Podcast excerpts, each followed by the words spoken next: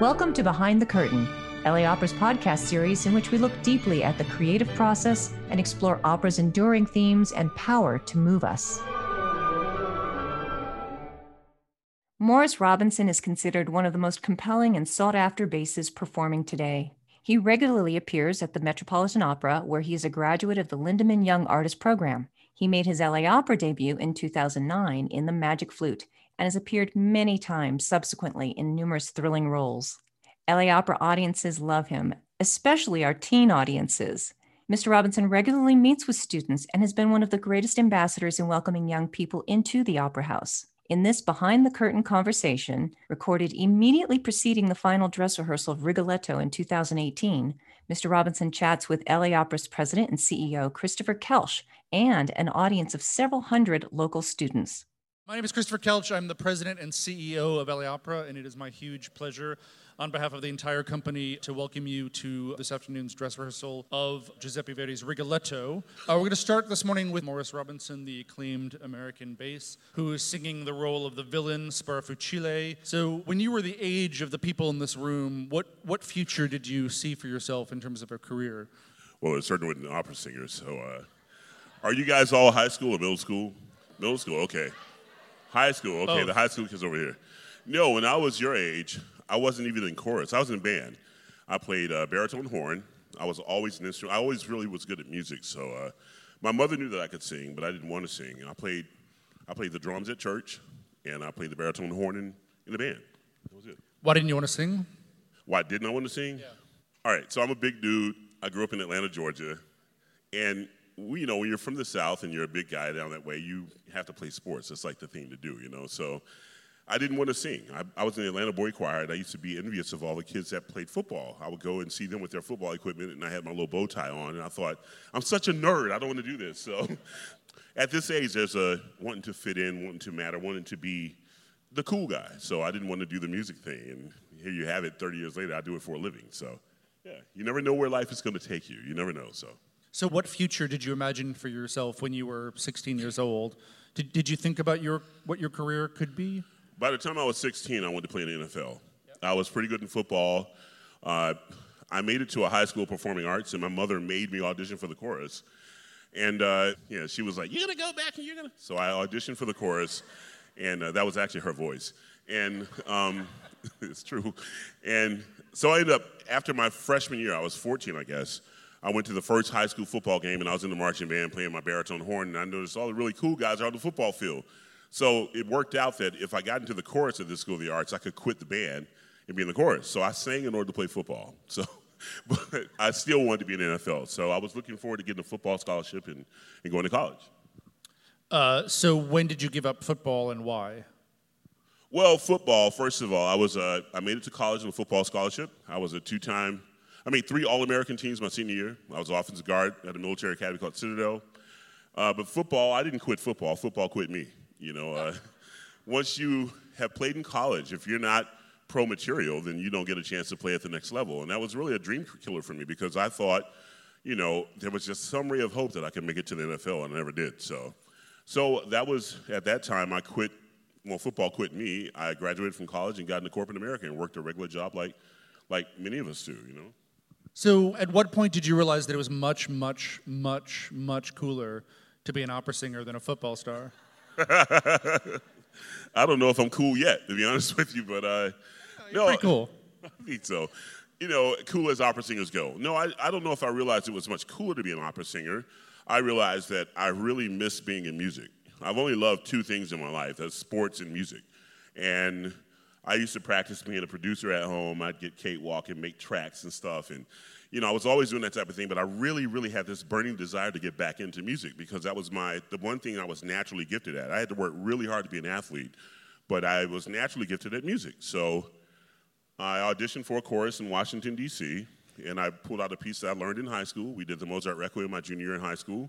And I, uh, I walked into the audition, and the phrase I sang was, Tuba mirum spargenso. And the guy heard me. Okay, well, is that applause worthy? When I sing Sparafucile today, I'm the guy that's the assassin. Have you guys read up on the opera yet? So I'm the guy he hires to kill. And I sing my name twice. I go, Spotify on it. And then I have this famous low note that if I'm well today, I can sing it. I'll go, and I'll hold it as long as the conductor lets me. while, while walking backwards up a stage. I got to walk backwards up stage. When I sing that, y'all better scream and clap, okay? That's all I ask for. Don't clap now, save it for later. But only if he hits the note. Well, I'm to hit the note. Yeah. well, let's hope I do. Be, be quiet. So it's a low note. And I got to see walking backwards uphill. That's hard to do. So no matter what he does, scream and cheer. Yeah, scream and cheer anyway. It don't matter.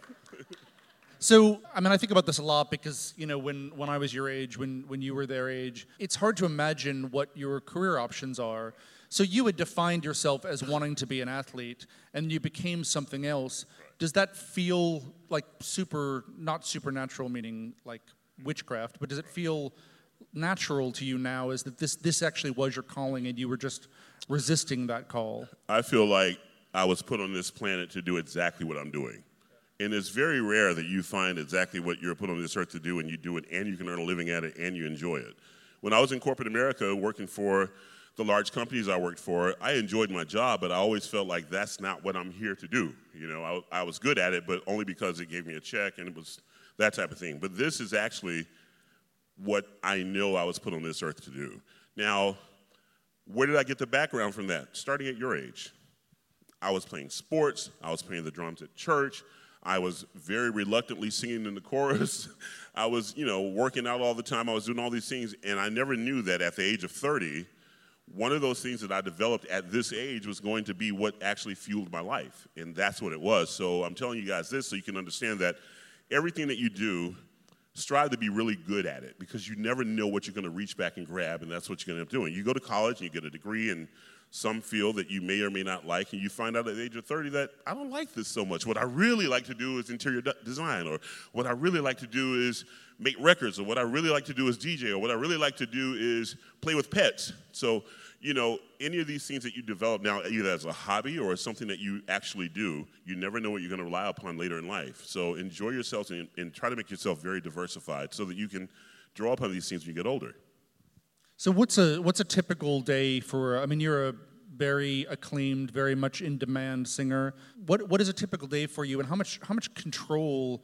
I mean, I think you all know this, but uh, most singers have relationships with opera companies all around the world, and so um, do, you, do you have control over your schedule, over the, over the parts you want to take on, over when you get to take time off and when you need to be on the road?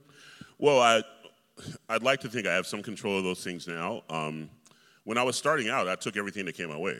Every job I could get, I took it because I need to eat and I want to get better.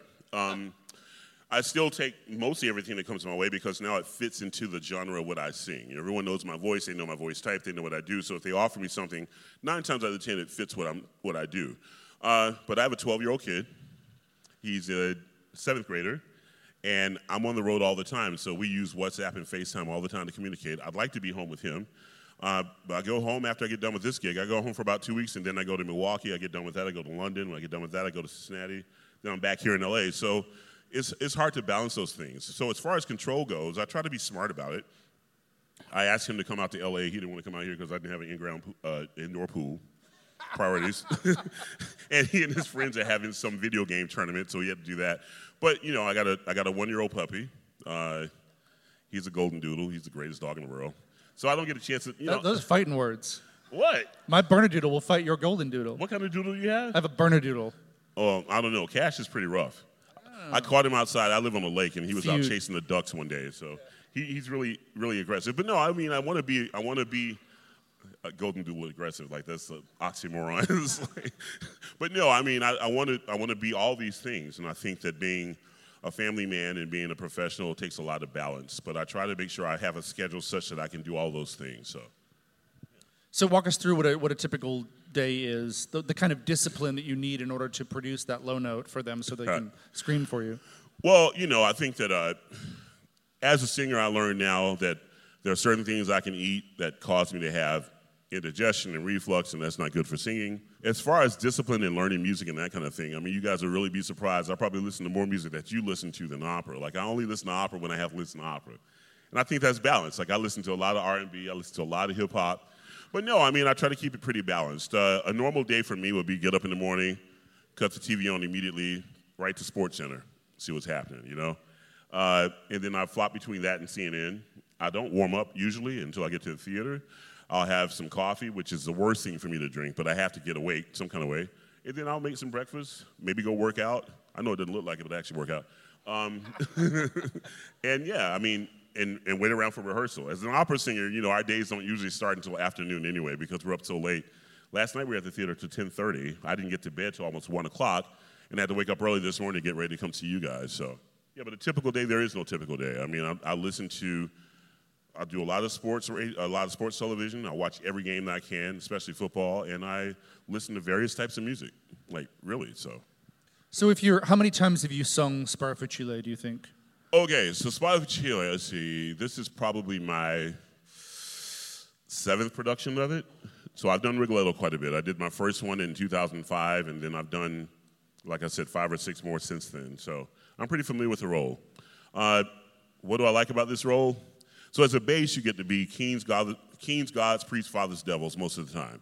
You have a deep voice, so you're the voice of authority. When I walk out and sing, everyone listens, and I command the audience and that type of thing. I'm the king, I'm the high priest.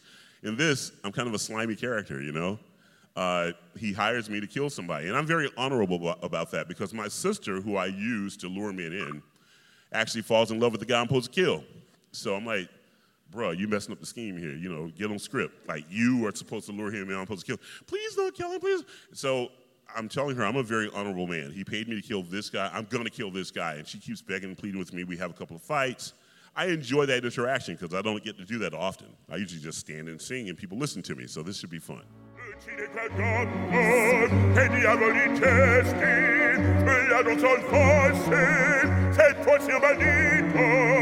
sbagliato cliente da me fu tradito mi paga quest'uomo vede le marra ma oh, grazie per esso e poco che voglia fuggivi come sono mi ci ripetiamo ma sa fare.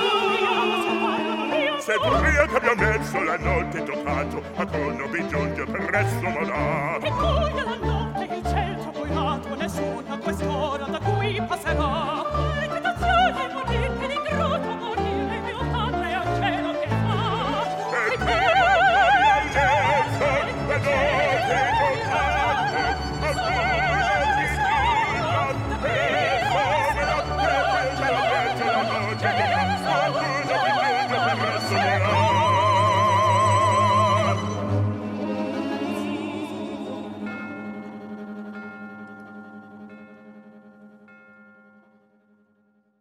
So tell us, how do you prepare? I mean, the first time you took on this role, how do you determine whether you can do it, whether it's something that's interesting for you, and then how do you actually go about learning the role? Well, when I first took on the role, I did it in English in Opera Theater St. Louis. And the first thing I do is I'll listen to a recording of it and I'll have a score with me just to determine the range of it. Can I sing the high notes? Can I sing the low notes? Does it fit comfortably with what I can do? And then as I'm now later in my years, I, I determine if it's something I want to do. You know, if it's the type of message I want, is it something that feeds into my character? Sometimes when you're on stage, you want to be able to act out things that you don't really get a chance to do. You know, it's fun to be to pretend. It's fun to to embody a characterization that doesn't normally fit your character too. So that's why I like this role so much. So uh, we're going to have to let you go in a few minutes, but I want to make sure that uh, we field some questions from the audience. So uh, this is from Tommaso from Venice High School. Thank you, Tommaso. That? Uh, the question is, is it more difficult to act in Rigoletto than to master the, uh, the, the art of operatic singing? Well, there's a good, that's a really good question. Uh, it requires both. like I said, a lot of my roles, I'm a very majestic character, so I get to stand right in the middle and go, oh, and everyone listens to me. In this role, I actually have to do a lot of interaction. The first scene, not so much. I mean, we're playing off of one another, but the scenes with my sister are pretty intense and they're very involved. So I have to be able to act while maintaining a vocal line. And so it's very difficult. I mean, you just have to find that balance, and that's why we rehearse. We, we practice it over and over. You find things that do work, you know, stand here because if I'm trying to sing this, I need you to be at this angle so I can sing out. You know, uh, I'm going to do this to you, but I'm not going to grab you too hard because I know you have to sing this. I'm going to slap you right here, but you know, I'm going to act like I'm slapping you. I need you to turn your head so I can sing the song. So we work out all these little details every day in rehearsals, such that when we get in front of you guys, it looks seamless, but you can also hear us and, and understand what we're saying. This is also from Venice High School. Um, the question is, what vocal exercises do you do to prepare yourself for a performance? Well, okay, so I'm a bass. I think you guys know that now. I don't typically typically warm up a lot. Um, I'm one of the rare people when you're seeing my voice range, you talk in the range that you sing. Tenors don't walk around talking like this all the time, so they have to warm up. You know, I talk right here, and my first words are "senior." It's right in my speaking voice, so I'm warming up as I talk all day. So I don't really have to do a lot of warming up. So that's my vocal exercise. Used to be, I'm so scared I'm not going to talk. Put a scarf around my throat, and I realized that didn't work for me. The more I talk and get things going, the better I sound as I start to sing. So. So, uh, but sometimes you're not feeling well. Sometimes, have you ever canceled a performance? I've never canceled a show because I'm sick. I mean, I'm an ex-football player. If I can go out there and get hit, I ain't gonna cancel singing. Like, mm. Well, because the follow, the follow up question is is your is your voice insured? So your your the, the entirety of your of your life is now devoted to this art form, Right. and you're relying on an instrument which is not an external instrument. It's not like a violin or or a, a, a set of drums. Um, you're relying on something that you don't have total control Right. over, even if you sleep right and eat right. So um, is is that insured? Well, you know, it's it's it is always a gamble. I wake up every morning when I have a show and I go, huh, just to see what's there, you know, because some mornings it's not there, and when it's not there, that's when I actually do get nervous because I'm, I'm I have really bad allergies. In California, I thought would be a great place. It's on the water, but no, it's all kinds. The Santa Ana winds come in. There's all kinds of stuff. I was at Santa Monica on Sunday, walking on the beach, getting some fresh air, and realized about halfway through I started talking like this. And I didn't know what that was, but I thought I think it was the air coming in from other places that were, was bringing in pollen and debris. So I kind of lost my voice, and I was like, "Uh oh, this ain't good." But you know, you just if I feel like that, then I'll start singing to try to move the mucus and stuff off my vocal cords so that I'll be able to sing when I get to the theater. So, I mean, you don't control your instrument; it is inside your body. I was talking to the bass player the other day, the you know the big upright bass player. He says, "I show up at the theater, I just play." He says, "You guys show up, everything has to be perfect for you to sound right, and sometimes it's not, and we compensate for that." So, Okay, the last question comes from uh, Alexis Zamora from Discovery Prep, and it is What is the best part of your job? the best part of my job, that's a good question. There's so many good things to think about, but honestly, the best part of my job is knowing that this is what I do for a living, and even if I weren't getting paid to sing, I'd probably be singing anyway because I enjoy music. So I've actually found a way, been blessed with an opportunity from the Lord on high to do something that I enjoy doing and earn a living at it. That's the best part of my job.